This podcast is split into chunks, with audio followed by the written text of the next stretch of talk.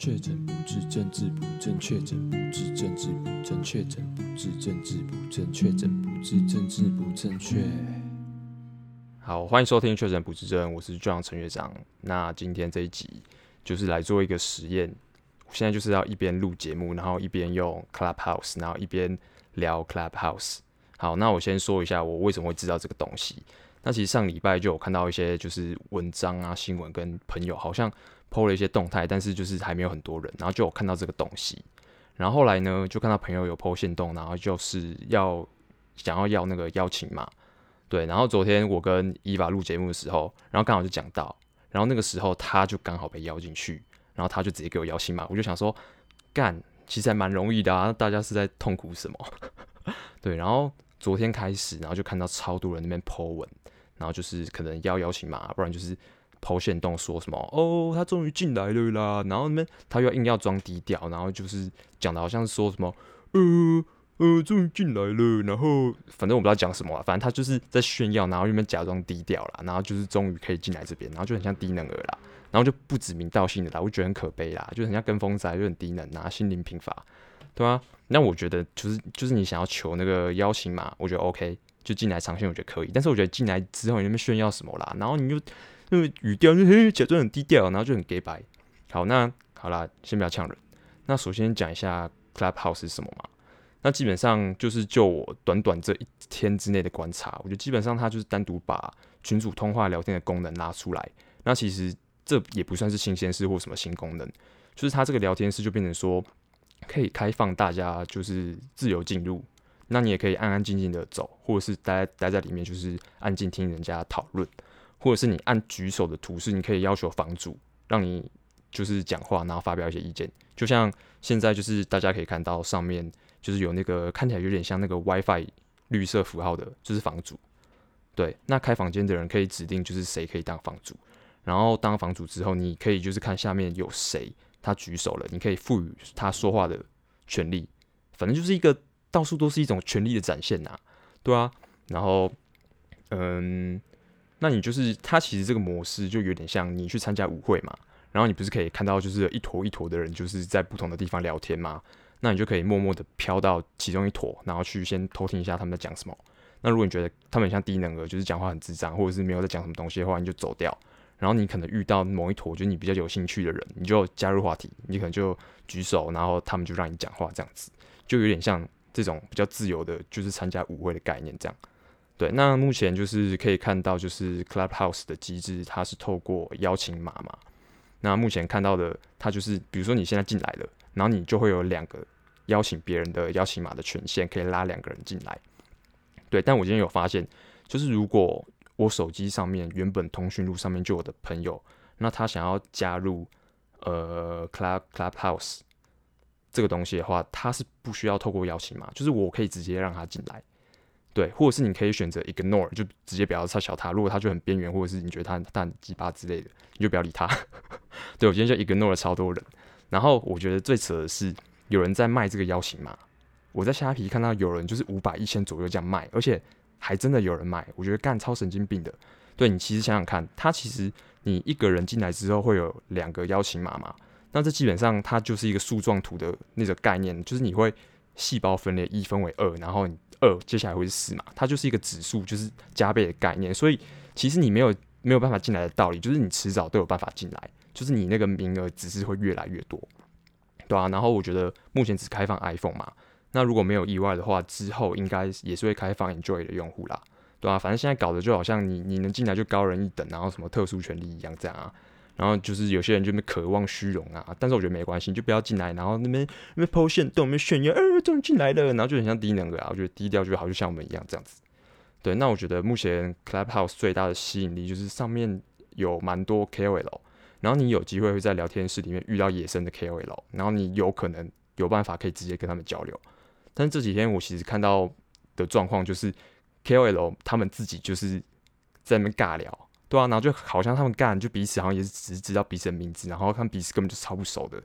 对啊，然后我就觉得最近 Clubhouse 会这样子大爆红，可能大概就是跟那个特斯拉老板嘛，Elon Musk，然后他不是有在上面开聊天室，然后这边开杠，那边开干啊，对啊，然后还有一些网红啊，然后还有你你们身边那些低能儿啊，那边炒作那边炫耀，对、啊？然后再加上现在这个邀请的机制，所以他就变得突然爆红，然后好像有点有点饥饿行销的感觉。对，那其实我因为我本身不追星嘛，所以我那时候就听那些公众人物的交谈啊，就是虽然他们就好像在你身边就讲话，然后你可能会觉得蛮有临场感的，因为但是我就不会追星，所以我也不会觉得特别兴奋，或者听他们讲话，然后我就感到哦，好幸福，干嘛干嘛干，我就觉得干干他们超干，然后我听了都觉得尴尬，对吧、啊？而且其实他们在聊，你还是会觉得他们有一种小圈圈的感觉啦，就有点像是好像他们圈内人在那边聊天的感觉，对吧、啊？那跟其他社群比起来的话，我觉得。这个很明显就是一个强调声音的社交软体嘛。那你也可以说它其实是加入互动性之后的广播，然后是那种现场直播的那种感觉。那因为过去广播是比较单向来传递讯息，但是 Clubhouse 它就是变成说它比较偏向双向互动。对，然后你可以看到参与的人是谁，因为你就是那个单那个进来房间之后往下拉，你就可以看到不管是有在讲话没有讲话的，只要是到房间，只要是待在房间里面，你就可以看到就是有谁在里面。对，那基本上社群这个概念就是从 Facebook 开始的嘛。那大家一开始在玩 Facebook 的时候，就算是建立对社群软体、社群网站这种运作的概念。但是现现在甚至就是留在 Facebook 的人，可能就是属于比较年龄偏高，或者是很多都是那个活在那个超后同温层一些怪胎在那边激战，然后尤其是什么呃选战的时候就讲政治的时候啊，然后就觉得里面就是真的很多北七啦。所以现在留在那边的人基本上都。都是妈的有点怪。那接下来就是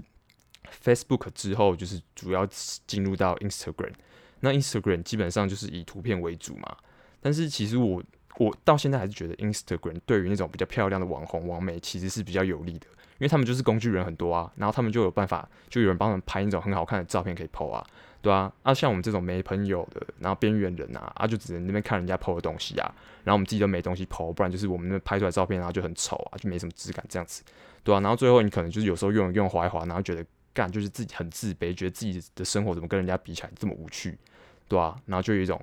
不太好的影响这样子，可能是我啦，就是我可能比较玻璃心这样，然后好，那 Instagram 接下来比较红的就是变成 YouTube 嘛，然后可能直播啊，然后还有抖音之类这种。影像，然后比较短影音的平台这样起来，但是我觉得 YouTube 说实在的，我觉得个人制作起来真的是比较麻烦，对吧？因为你看你要拍片，然后你要剪片，然后你可能上字幕干嘛干嘛的，其实蛮麻烦的。而且就是后来看一看，其实发现 YouTube 里面蛮多内容就是会流于庸俗，就是就是有点 shallow 这样子，对啊？然后抖音更不用说啦，感觉庸俗浪费生命啊，对啊？然后我觉得。就是影像的缺点，就是它会需要绑住你多重感官，比如说你眼睛、耳朵，就你这两个是基本上就是你要看影片一定要用到这两个嘛，对啊，那你通常就不能同时做别的事情，所以我常就觉得说，干就是谁怎么会有那么多美国时间去那边看 YouTube 啊？问他看过什么，他都看过，就是什么影片他都看过了。然后我那时候就想说，到底是谁这么闲可以看影片？然后我想说，可能就是那些上课不专心的小朋友啊、小学生啊之类的，他们就上课不专心，然后就是那边看影片啊，对啊。然后我想说，可能也是因为他的受众比较偏，就是学生，可能国中生、高中生，所以就会变成说很多内容其实还蛮浪费生命的这样子。那就是从去年算是台湾的 Podcast 串元年嘛，然后就是到这一两个礼拜串起来，在台湾串起来的 Clubhouse。那我的观察是觉得重视内容质量的使用者基本上还是有，就是它的比例其实还是有，呃，不太低，其实是有一定的客群，然后潜力还蛮大的。那基本上素质也是偏高，就是你可能比较没有办法花太多时间在影像或视觉上面，就是像这种只需要用耳朵的媒体，就是可以让他们就是一边做事情，然后一边听这样子。然后那些可能就是想要露奶的人啊，他就没地方露啊。然后那个想要发那些无脑网美照的人就没办法发啊。所以靠长相的话，在这个地方是比较没有优势。那基本上就会看你肚子里面有没有墨水，然后讲话会不会像智障。那接下来我觉得，呃，Club 干谁在吸吸地板啊？操！然后好算，反正现在就是我觉得 Clubhouse 的未来的可能性。等一下哦，你先不要吸地板呐，很吵哎。好，就是不好意思，好继续讲。那就是我觉得它会有那个公共领域的潜力，就是因为大家在上面发言，它其实算是比较目前算是比较实名制的模式，所以就是比如说我我 Podcast 的宗旨，我就觉得真理越辩越明嘛。所以我觉得这个地方其实有机会会发展成公共领域，因为 Clubhouse 它不像呃 Facebook，它有大数据，然后那么演算，然后形成那个超厚的同温层。所以你在上面讲话的时候，其实会很多人见证，然后那个实名制的关系，诶、因为实名制的关系，所以就不会像匿名制，你讲话都不需要负责任。那就是你可以透过非常即时性的交流跟分享，其实你是有机会去过滤掉很多没有价值的资讯，就有点像维基百科，大家在上面，然后你丢一个那个想法出来，然后大家去纠正，然后去碰撞，去脑力激荡，然后得出一个可能比较有价值的一个结果。对，但是也不能说是没有同文层，就是你。呃，这样看起来的话，你是有机比较有机会去进入别人的同温层，你不会被大数据的运算捆绑住。对，那我觉得，就算之后有匿名的模式，那我觉得反而会有一个更爆炸性的发展，因为其实匿名在某些的状况之下是有需要的，因为呃，就世界就不公平嘛，然后正义也不是无所不在。那有时候其实会因为你实名制的这个模式，然后你可能你在抒发你言论或想法的时候，你会受到压迫。对啊，那我觉得匿名之后有可能发展的可能就是色情产业之类的，就比如说透过这个东西，然后大家群体在上面电爱啊，然后之后再把你导到导到别的平台啊，就有影像的之类的，或者是之后就是见面之后然后的一些交易。对，那所以现在可以看到大家开的聊天室就比较正经八百嘛，对吧、那我觉得之后匿名一定会有很多奇奇怪怪的运用啦，因为其实最近好像有听说有日本人开一个。那个房间，然后就是在学皮卡丘叫，就大家都一直在学皮卡丘叫，对、啊？那我觉得之后可能匿名功能出来后，会有更多奇怪的应用。嗯，那目前觉得比较吸引人的部分，就是在这边的优势就是专业知识的分享。你可以看到超多人的正经八百，然后分享什么新创啊、电商啊、哇你拉里拉杂的，然后还有语言学习，我觉得也是一个很大的优势。就是你可以去别的国家的群里面，然后你光听他们讲话，其实就很不错啊，因为他们就是。都是在地的当地人这样子，对，所以我觉得在 Clubhouse 上面，大家会比较注重的是深度，然后可能你讲讲废话啊，然后就是不然就你讲话太无聊，可能就真的没有人会理你了，对吧？所以我目前基本上我是看好 Clubhouse 是这个以声音为主，然后它加入社群元素这样子的一个点子，对，因为其实讲话是最快的社交方式，然后你用它现在这个模式又能打破空间的限制。所以其实它可以传得很快很广，你可以接触到不同人，然后可以马上做很深的交流。所以我觉得这个点子算是蛮酷，然后蛮有效率的一个概念。然后其实对我来说，我就觉得可能这样子的媒体模式对我来说可能会还比较适合，因为我就是爱讲话，然后爱批判啊，爱干爱喜欢干屌这样子。对，但是风险在哪里？有风险就是有人担心它背后的技术，因为是来自中国的。Agora 就是一个叫声网的公司，然后大家就会担心说啊，我那么个指纹、声纹辨识什么会被窃取之类的。但是你想想看，哪家科技公司没有在收集你的数据？应该都是有啦，对吧？只因为我们现在我们跟中国大陆那边的关系比较敏感，所以我们可能就是觉得很赌烂这样子。但我是觉得基本上防不胜防啦。而且啊，就我来说啦，我的数据价值可能也是很低啦。如果我要给人家，搞不好人家也不想要啊。对啊，所以我目前就也不会特别去担心这个问题，就大不了到时候不要用。好，那节目内容就到这边，那接下来就给大家回馈，大家讨论。好，大家可以说话。来，我刚才想说，我什么时候可以讲话？现在都可以给你讲。什么？所以到底谁在吸地板？干，我不知道谁呀、啊，这很智障哎、欸。很低能呢、欸，我今天睡午觉也在那边吸地板，妈的，超不爽的。你今天还睡午觉？不是，我昨天晚上没睡好，我头超痛。啊什么？好好笑、喔，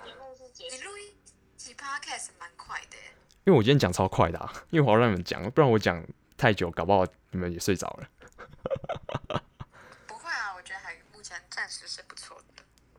十三是谁呢？而且我刚刚一直在笑吸地板，所以我其实不知道。干超烦的，妈的，超气！很会画画啊！十三是谁？十三讲话的权利吗？可是十三感觉不想讲话哎。但感觉哦，是哦，是祥林哦。那我要让祥林讲话。我看一下怎么按。